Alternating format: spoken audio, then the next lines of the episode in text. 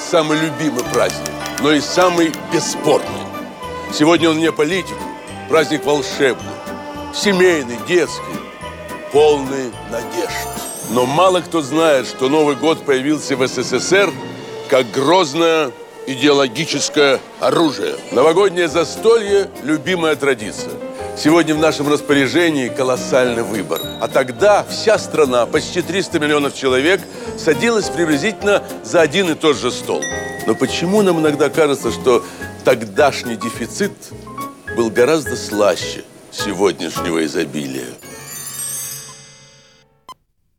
Передаем новогоднее поздравление советскому народу Центрального комитета Коммунистической партии Советского Союза, Взяты новые высоты в развитии экономики. Президиума Верховного Совета СССР, Последние минуты отсчитывает уходящий в историю 1987 год. Совета Министров СССР. Обязательная традиция – новогоднее обращение генсеков. Отчет о проделанной работе и обещание светлого будущего. К их словам никто не прислушивался. Но почему же мы так часто вспоминаем это время и скучаем по нему? В праздничном оживлении на улицах Москвы ощущается радость советских людей, их уверенность в завтрашнем дне. В проекте «Следствие вели» в Новый год. Кто поднял руку на дедушку Ленина?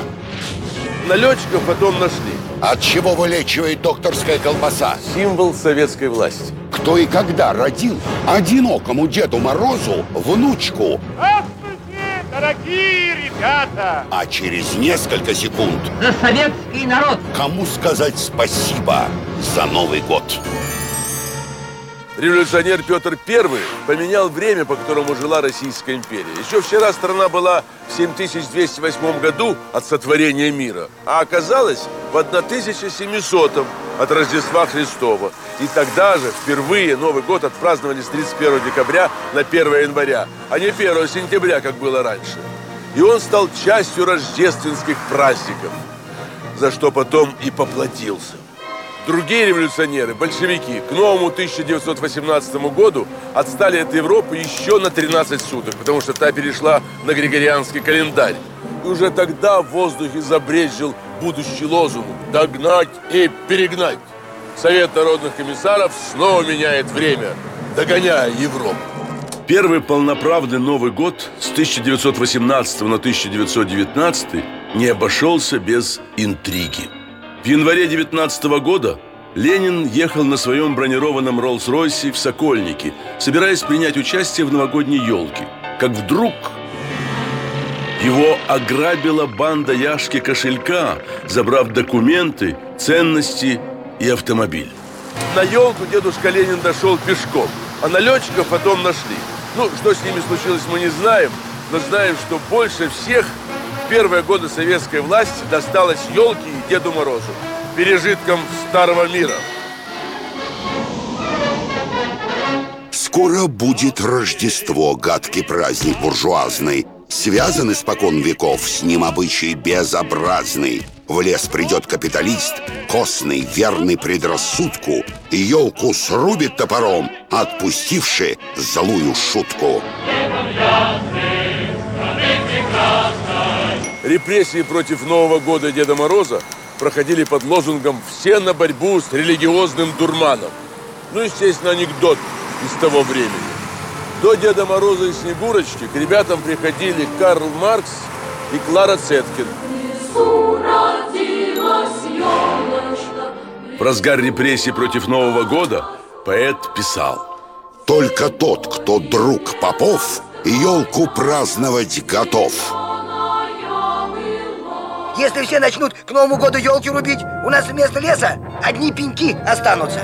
Любимый праздник загнали в глухое подполье. Ни поздравления от вождей революции, ни хороводов, ни праздничной суеты, ни очередей за дефицитными продуктами к новогоднему столу. Секретарь ЦК ВКПБ Украины Павел Постышев внес осторожное предложение о реабилитации Нового года и новогодних елок. По воспоминаниям Никиты Сергеевича Хрущева, Сталин ответил, вы выступите в печати с инициативой, а мы поддержим. И Павел Постышев выступил в газете «Правда» в 1935 году. Жить стало лучше, товарищи. Жить стало веселее.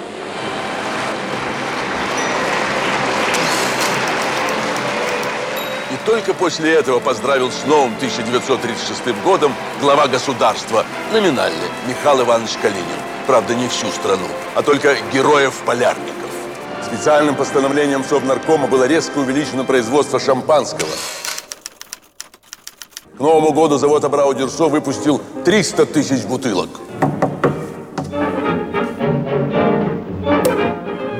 Это новогодний дебют легендарного советского шампанского. Его провозгласили напитком рабочей аристократии.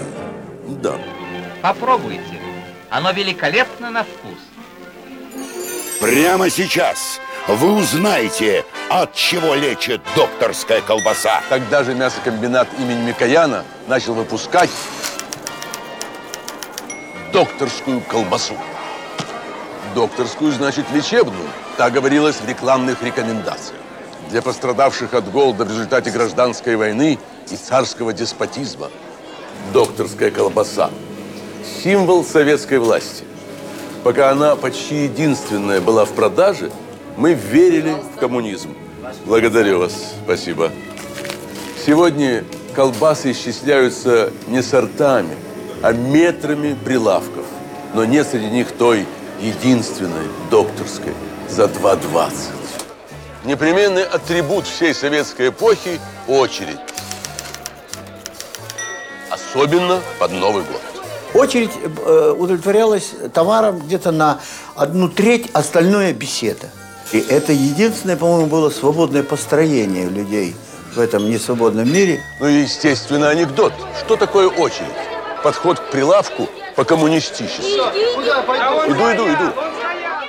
Кстати, Народный комиссариат просвещения дал четкие инструкции о том, как именно надлежит праздновать Новый год. Необходимо украсить верхушку елки пятиконечной, красной или серебряной блестящей звездой. Накануне 37 года у Сталина спросили, где будем ставить главную елку. Тот ответил, у нас все елки главные. Его, как всегда, поняли буквально. Парашютисты гид эскадрилей объединились в отряды Дедов Морозов. Они доставляли подарки в труднодоступные уголки страны. Агит-поезда и аэросани, спецкурьеры, пилоты, лыжники – все встали на службу Нового года. Вот так елка.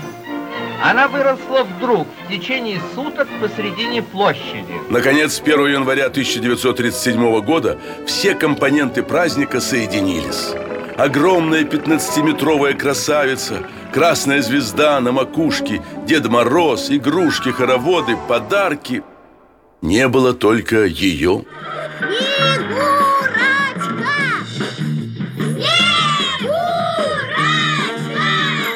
И прямо сейчас, кем на самом деле были родители Снегурочки? Расскажи, Снегурочка, где была? Расскажи-ка, милая, как дела? До начала 50-х годов Снегурочка была героиней русских сказок и с Дедом Морозом в родственных отношениях не состояла. Но однажды стала Снегурочка прилежной внучкой одинокого старика. Так решили детские писатели Сергей Михалков и Лев Косиль. Здравствуйте, дорогие ребята!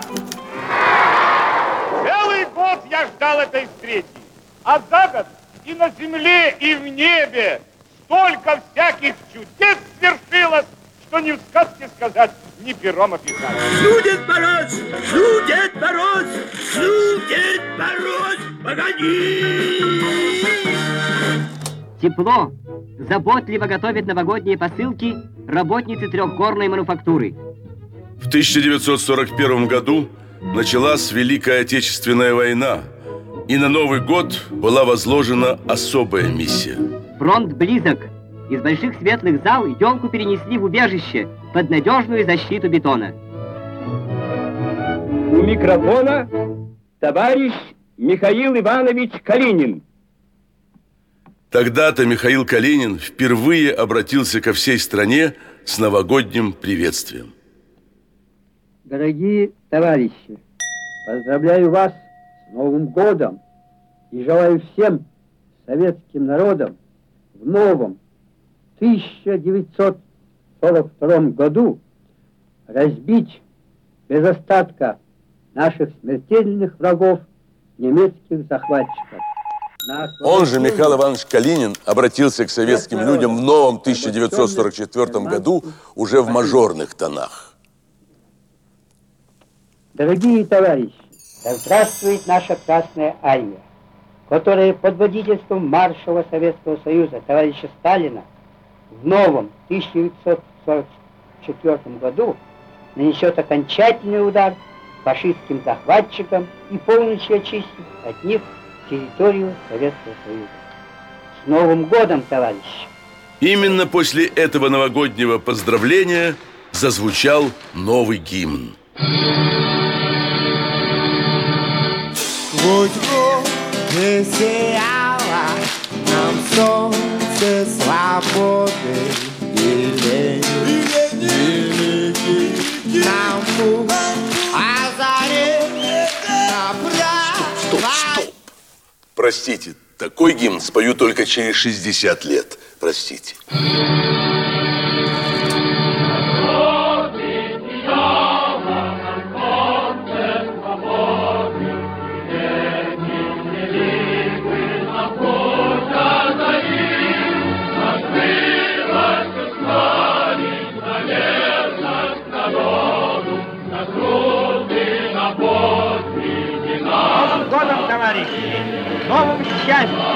24 декабря 1947 года вышло постановление Верховного Совета СССР.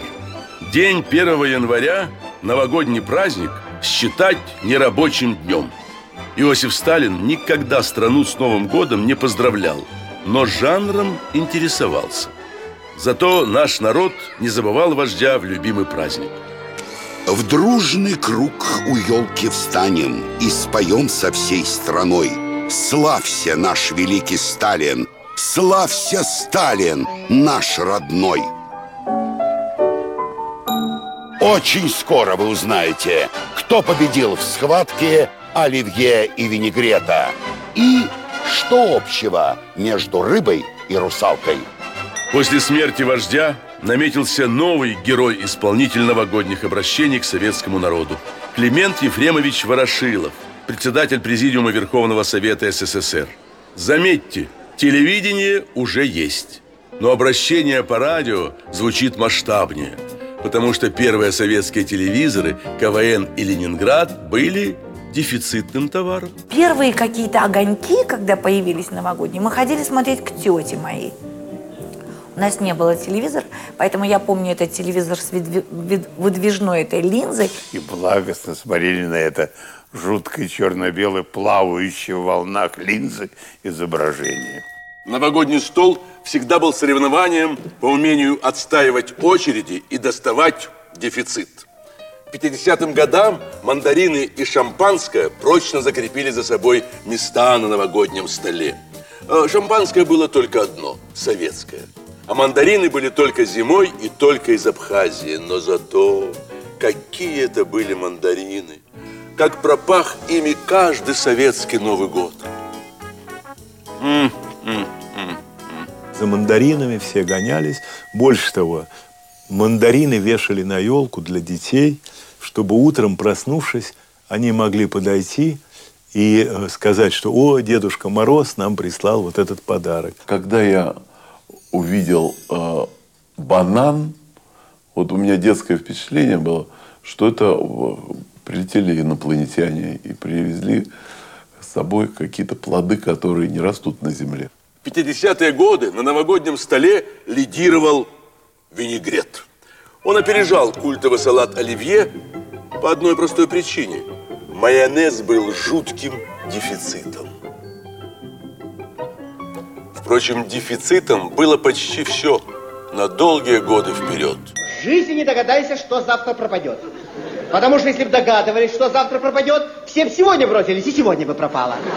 Дефицит – это двигатель прогресса, эмоций и желаний. Один был знаменитый анекдот, тоже связанный с дефицитом, но уже а, ну вот с советских времен, когда идет человек мимо Елисеевского магазина, смотрит на витрины и, и говорит, рыба, икра, говядина, поросята. Кому это все мешало? В Москве на Красной площади открыт крупнейший в стране универсальный магазин. Перед новым 1954 годом в здании бывших верхних рядов указом правительства открыт образцово-показательный главный универмаг страны. Дефицит и роскошь по-советски. Эта чашка будет новогодним подарком для матери Клавдии Федоровны Уренцовой. А в нем гастроном номер один. Продуктовая мека Советского Союза. Артист Михаил Жаров тоже купил чашку. Но ему хочется ее чем-то дополнить.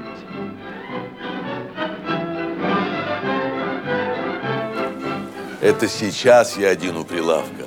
А в 50-е годы гастроном номер один в ГУМе был единственным продуктовым раем в стране. Но какие длинные очереди толпились в этот рай. А будьте добры, бутылочку шампанского. Открытие государственного универсального магазина – свидетельство неустанной заботы партии и правительства об удовлетворении растущих материальных и культурных потребностей народа. Потребности материальные удовлетворялись еще в некоторых местах. В распределителях по профсоюзам, в тайных распределителях, на черном или колхозном рынке, у спекулянтов, в тридорога. В ГУМе была своя тайная секция, так называемая «двухсотка», хотя ни 199, ни 201 не существовало. Так что высшие слои номенклатуры заходили в ГУМ через совсем другие двери. Рискнул двухсотую э, секцию ГУМа я не прошел. Э, меня туда не пускали. Да, но там давали э, обычные шапки пыжиковые, дубленки. В феврале 1956 года на 20-м съезде КПСС Никита Хрущев начал борьбу с культом личности в целом и Сталина в частности. Эта борьба тут же отразилась на традиции новогодних поздравлений – их стал зачитывать Юрий Левитан от лица ЦК КПСС, Президиума Верховного Совета и Совета Министров. Никакого культа в силу отсутствия конкретной личности. Что такое ЦК КПСС, Президиум Верховного Совета и Совет Министров? Святая Троица. По-советски. Очень скоро на НТВ. Как дефицит мяса сказался на работе массажных кабинетов. Я бы хотел массажистку с ногами. Кто подсказывал Леониду Брежневу текст первого новогоднего поздравления? Это был незабываемый год великого ленинского юбилея. Что значит покупать вслепую по-советски? Этому столько, я говорю, что это? Сто- я спрашиваю, столько потом будешь спрашивать. Будешь разбираться дома. Где и как отоваривались народные артисты в эпоху дефицита? Неожиданно какой-то мясник вдруг любитель театра, представляешь? Сразу после рекламы на НТВ.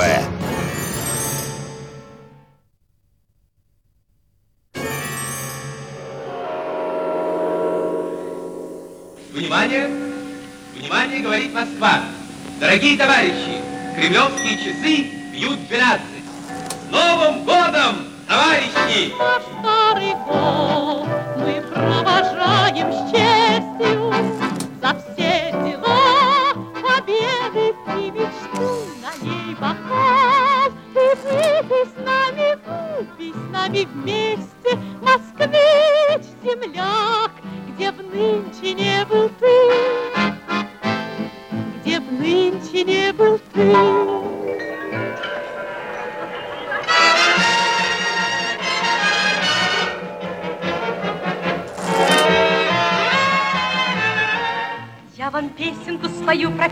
1956 году Новый год легализовали в кино. Эльдар Рязанов снял свой первый фильм, новогоднюю комедию «Карнавальная ночь». лидер проката. 55 миллионов советских зрителей подпевали юной красавице. Пять минут, пять минут, бой часов раздастся вскоре. Народная любовь к Новому году крепчала год от года. Это заставляло советское правительство внимательнее относиться к поздравлениям. Новогоднее обращение становится политически выверенным. Первая часть – подведение итогов, вторая часть – планы на будущее и финал – как хорошо в стране советской жить. У нас впереди много работы. Мы можем сделать многое. И, в общем, жизнь будет лучше. Вот это самое главное. Это красной нитью проходило через весь этот текст. Идет в гору наше сельское хозяйство, успешно решая задачу догнать и перегнать США по производству молока, масла и мяса. С Новым годом, дорогие товарищи, с новым счастьем. Наша страна в 1959 году произвела молока больше, чем США, и обогнала Америку по производству масла на душу населения. Правда, душа населения свежее молоко и масло видела далеко не всегда. Рядовой случай тех лет. Принести домой бидон молока, попробовать а, и сказать, немного прокисшее. Ну ничего, на блинчики сгодится. Тем временем телевизионная чума наступала на СССР. Радио стремительно теряло полномочия глашатая партии. К концу 50-х телевидение стало регулярным, а телевизионные башни строили во всех крупных городах. Сейчас в наше время главное украшение стола что? Цветы. Кульки. Телевизор. Перед натиском телевизионной моды не устоял Никита Сергеевич Хрущев.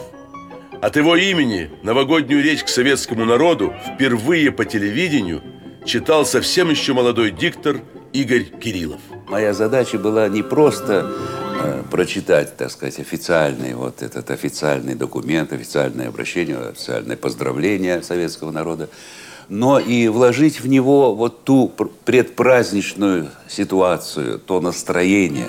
31 декабря 1962 года Куйбышевская электростанция вынуждена была подключить два дополнительных генератора. В эфир вышел новогодний голубой огонек.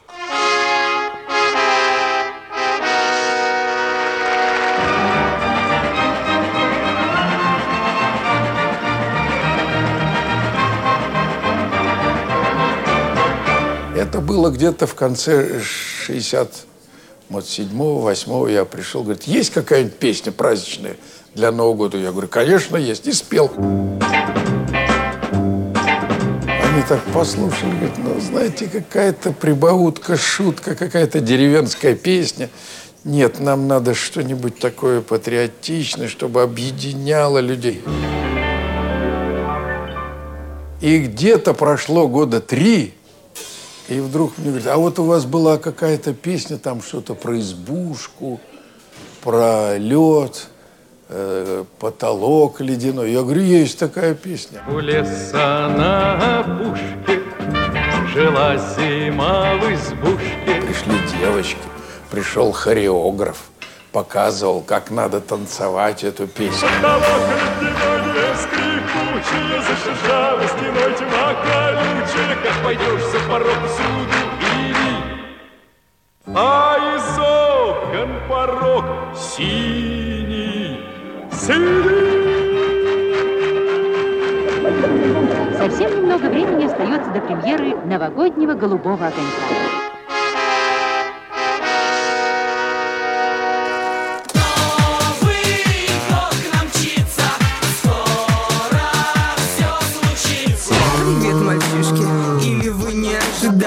Ожидали? Я-то Снегурочка, о которой вы мечтали. А чего душа поет, тело бросится в полет. Простите, до этого мы дойдем через полвека.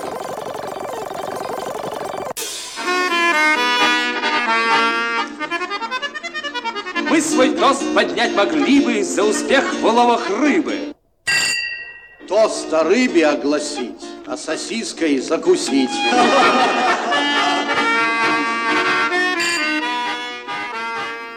Мечта о сосиске вполне понятна. Тотальный дефицит мясной продукции в СССР породил рыбный день. В этот день из магазинов и из меню столовых и кафе исчезало все мясное. И появлялось кое-что рыбное. В любой столовой, в любом кафе, в любом ресторане и, и жрать-то было больше нечего, потому что предлагали рыбу, потому что рыбный день был по велению партии и правительства. Так как я рыбак в законе, да, все, что касается рыбы, для меня праздник. Я вообще рыбу не ем.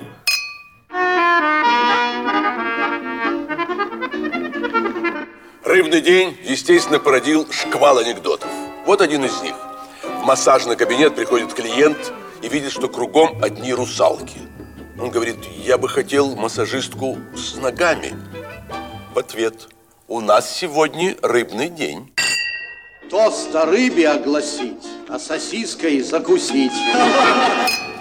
Сосиски. Они появились в Советском Союзе в конце 30-х годов. И тогда их называли сосиски. Боялись, что новое слово не приживется. Еще как прижилось. Сосиски молочные. Тогда одни единственные в СССР. О, Для того, чтобы что-нибудь вообще в советском магазине найти, надо было нагрянуть неожиданно. Я не знаю, что значит нагрянуть неожиданно в магазин, мимо которого ты шел сто раз. Но вот когда ты неожиданно для себя заходил, ты обязательно неожиданно что-то покупал. А если ты шел целевым образом в магазин, вот она, вот, ничего. Неожиданно, бах, ты вдруг завернул сосиски. Ба, есть. Дефицит мяса сделал рыбу королевой праздничного стола. Селедка под шубой. Без нее не обходился ни один Новый год. Кстати, в советское время из селедки могли приготовить, ну, кроме ее прямого назначения, закуски, большое количество блюд. Но настоящий дефицит, просто баснословный, это красная рыбка. Только из-под полы, по блату или через правком для счастливчиков, прикрепленных к магазинам. М, м. А, кстати, анекдот. Могут ли советские граждане улететь в пространство, если увеличится скорость вращения Земли? Нет, потому что они прикреплены к определенным магазинам.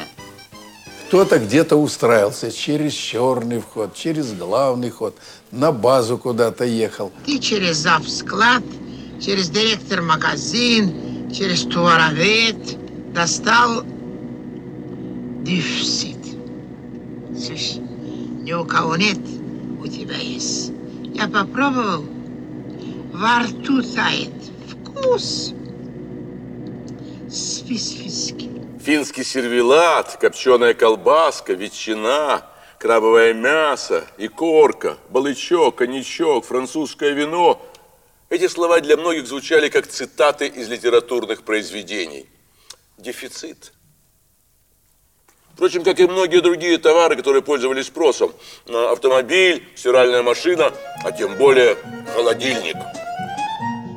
Что не день сдает в продажу холодильник и завод Но народ их, прямо скажем, втрое больше ждет и ждет Ах, снег, снежок, белая метелица Холодильник не пол-литра, на троих не делится Тем не менее, советские люди жили надеждой на скорое наступление коммунизма и изобилия, в чем их постоянно уверяли с экранов телевизоров.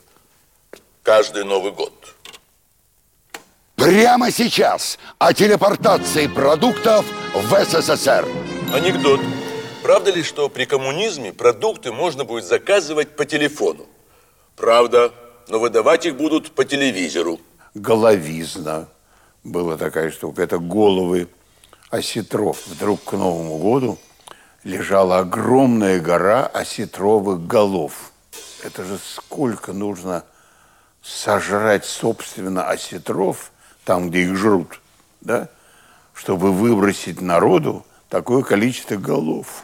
Дорогие соотечественники, дорогие товарищи и друзья, Первый советский лидер, который взял на себя ответственность лично взглянуть стране в глаза и поздравить с наступающим 1971 годом, Леонид Ильич Брежнев.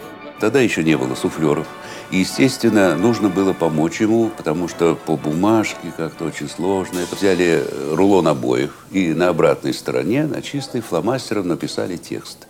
И два наших редактора. Один отвечал за работу суфлера, то есть разворачивал э, значит, обои, а второй стоял в стороне, за спиной Леонида Ильича, чтобы не попасть э, в кадр, и дирижировал. Это был незабываемый год Великого Ленинского юбилея, завершающий год восьмой пятилетки, год самоотверженного труда. Но невзирая на все вышесказанное, продуктовый дефицит с начала 70-х резко усилился. И вся провинция устремлялась в Москву. На эту тему сразу родился анекдот. Что это такое? Длинное, зеленое и пахнет колбасой. Электричка, идущая из Москвы. Взяты новые высоты в развитии экономики. Они все равно поздравляли народ с успехом. Что бы ни было, стояли в очереди, не стояли в очереди, добывали. Только что мама в одни руки, в две руки, в три руки, им что-то. Но они стоят, выпивали за успехи советского народа. Для того, чтобы, как принято тогда было, и, и отовариться, нужно было занимать очередь. Вот тогда советские люди тренировали свою память, э, запоминали лица. Фамилии не знали, но лица запоминали. Ставили на ладонях номера. Если ты э, поставил его в очереди, то ты мог уехать, ты мог провести на работе полдня, ты мог э, где-то пообедать, ты мог вообще с кем-то познакомиться. Ты возвращался, он стоял. И так во всем. Без очереди давали, что давали без очереди? По шее. С Новым годом! С новым счастьем, дорогие товарищи! Выступил генеральный секретарь и объявил Новый год. И вся страна понимала, все, наступил, все. И диссиденты, и не диссиденты, и умные люди, и тупые люди. Они все, ага, объявлено, все, приказ есть, Новый год. В период застоя новогодние речи мало чем отличались друг от друга. Чтобы не было скучно, речи доверили произносить Игорю Кириллову. Вообще это пустое было поздравление. Нужно было верить, и я верил искренне совершенно в то, что написано в этом тексте. Я тоже был полон тех надежд, которыми были полны наши э, трудящиеся. Разговор двух друзей. Тебе сколько лет? Э, э, Забыл. Ну, сколько раз ты смотрел «Иронию судьбы»? Ну, раз двадцать. Значит, тебе 20 лет. Мы знаем «Иронию судьбы» наизусть, с любого фрагмента. Мы можем спеть за Лео Хиджакову вот сейчас. Вот сейчас, сейчас, сейчас. Вот. Вагончик тронется, перрон останется. Каждый кадр родной. Каждая фраза крылатая. Ах, какая гадость, какая гадость это ваша заливная рыба. В этой фразе все советское возмущение по поводу рыбного нововведения. В 1976 году за рыбой окончательно закрепили четверг. Рыбный день. Новогодний стол пропах рыбой. Это рыболовы. Их даже не страшит и тонкий лед, ведь они обещали завалить праздничный стол свежей рыбой. Рыбу кто-нибудь называет дурой? Нет, потому что всегда молчит. Ее ловит, она молчит. Ее жарит, она молчит. Ей рыбный день сделали, она молчит. Бычки в томате. Килька в томате за 33 копейки. Сайра. Сайра бланшированная в масле. Тунец в собственном соку. Шпроты. Мойва. Сегодня все эти названия звучат как давно забытая мелодия. Кстати, анекдот. Зачем в Москве ввели рыбный день? Затем, чтобы в провинции сделать мясной. А мой друг Аркадий Михайлович Арканов предложил объявление в точках общепита. Приносить с собой И разъедать мясные продукты. в рыбный день строго воспрещается. Восклицательный знак. Сразу после рекламы на НТВ. Почему Игорь Кириллов обошел генсеков по числу новогодних приветствий? С новым счастьем! Как Леонид Коневский стал режиссером последнего новогоднего приветствия Брежнева. Вам удобно, Леонид Ильич? Замечательно. Что значит покупать вслепую по-советски. Мы в подвале, в темном подвале. С какого поздравления началась антиалкогольная кампания? Стали гнать самогон. В проекте «Следствие вели» в Новый год.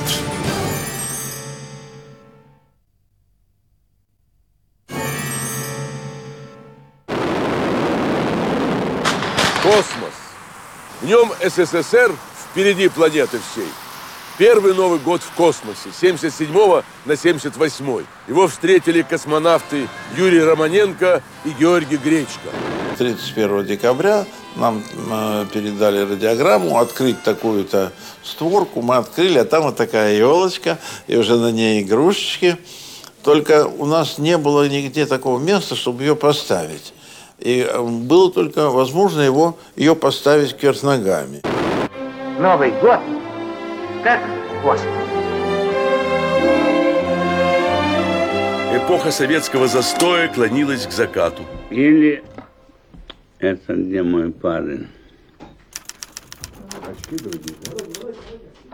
Последний раз Леонид Ильич поздравил страну, точнее ее подрастающее поколение, с новым 1979 годом. Вот это, мама, лучше. Да, посмотри.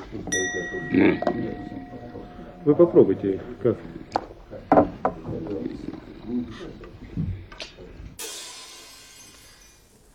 Как только от текста отойдете немного, повыше взгляд в камеру. Ордена и поцелуи, охота и брови, затянувшееся правление. Леонид Ильич Брежнев стал героем анекдотов еще при жизни. Камеру чуть повыше. Вам удобно, Леонид Ильич? Замечательно. В 1983 году к власти пришел Юрий Андропов и первым делом ударил по коррупции в торговой сфере.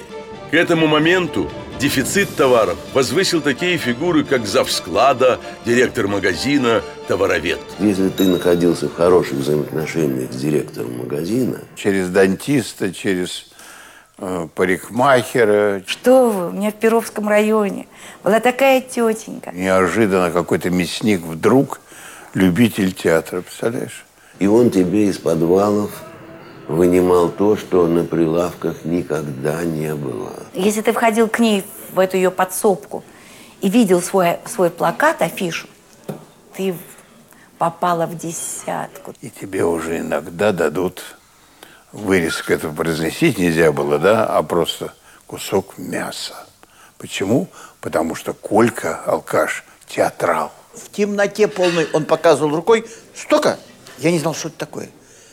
Причем он тихо и быстро надо. потому что очередь стоит.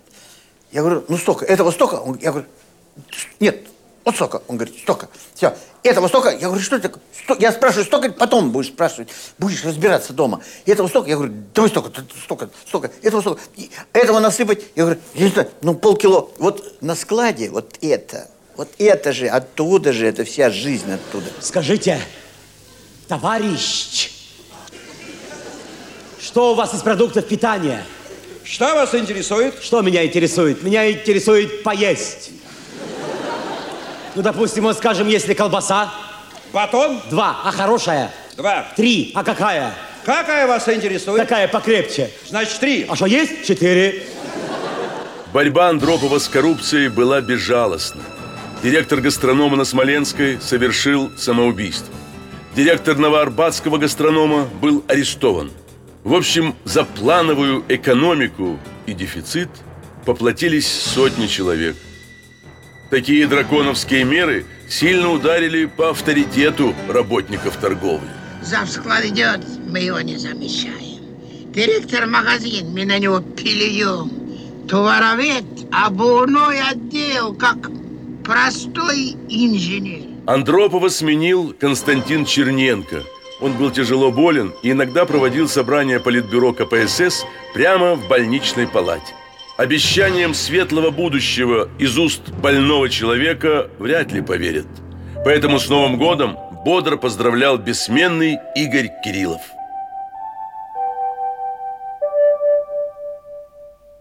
С Новым годом, дорогие товарищи! С новым счастьем! Несмотря на приближающуюся агонию Советского Союза, в коммунизм верили. Ну, потому что его обещали со дня на день ближайшие 20 лет. И вот новогоднее объявление. К новому 2000 году коммунизм наступит, но не в 12.00, как сообщалось ранее, а в 18.30. Правительство приносит свои извинения. Давайте пожелаем друг другу, чтобы в наступающем году сбылись наши мечты, чтобы Новый год стал годом новых успехов, творческого труда, прочного мира и перемен к лучшему. С Новым годом, дорогие товарищи! В новом 1986 году началась антиалкогольная кампания.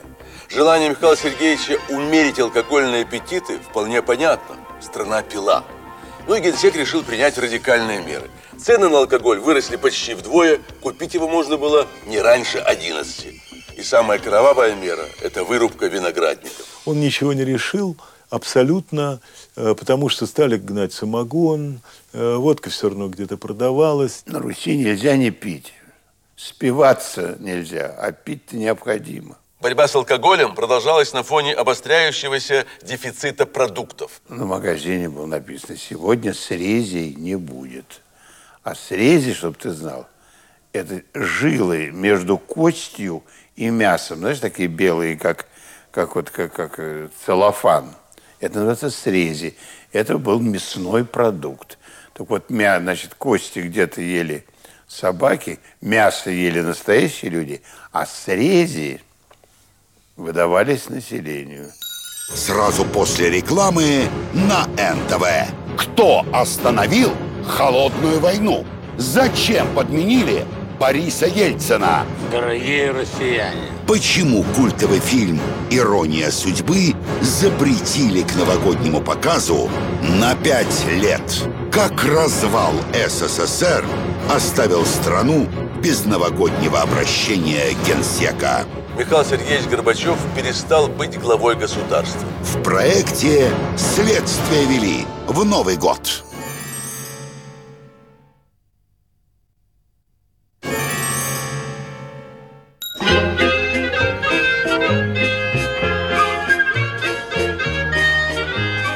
Антиалкогольная инициатива больно ударила по Новому году.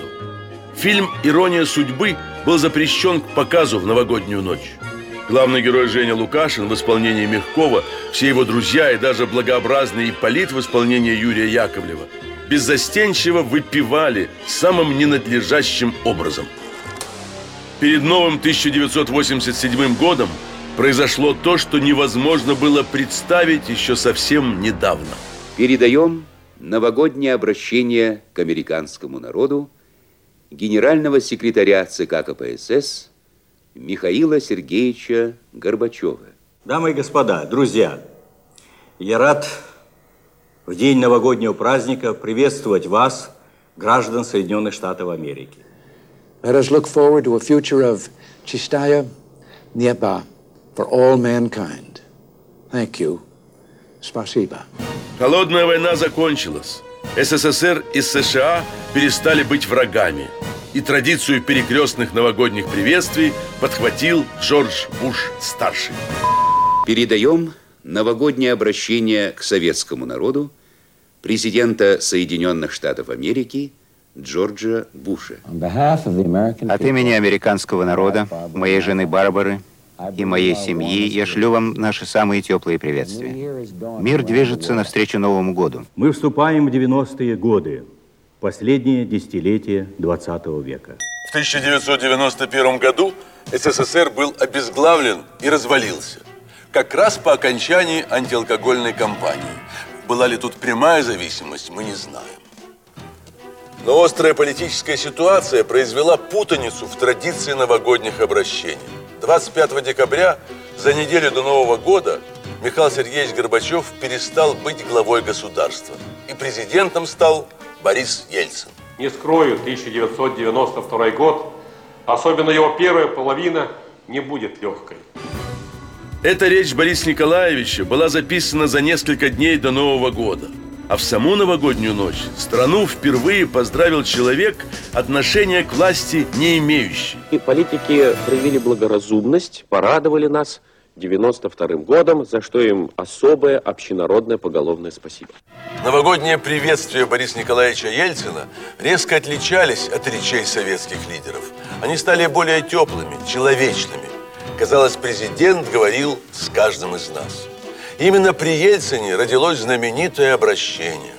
Дорогие россияне, В этом году я вновь смог убедиться, как много значит семья в жизни человека. Популярная программа «Куклы» в новогоднюю ночь предложила альтернативу.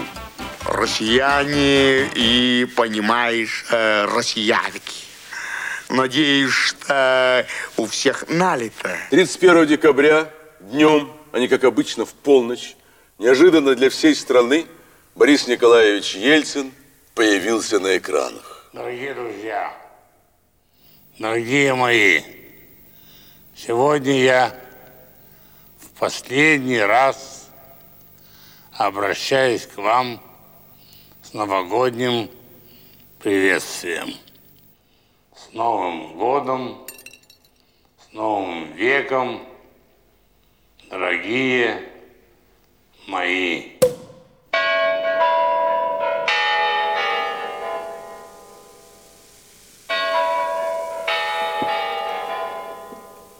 Так закончился 20 век. Век, который подарил нам любимый праздник – Новый год. Век, в котором мы родились и взрослели, воспитывали детей и сами были детьми, стояли в очередях и любили, доставали дефицит, слушали пресные речи престарелых генсеков и ждали перемен. Нам смешно и грустно вспоминать ушедший век, советскую эпоху. Кажется, что колбаса была вкуснее, люди добрее, песни лучше, а телевидение интереснее. Но поверьте, что точно так же когда-нибудь будут говорить и о нынешнем веке. Впрочем, это уже совсем другая история. С Новым годом!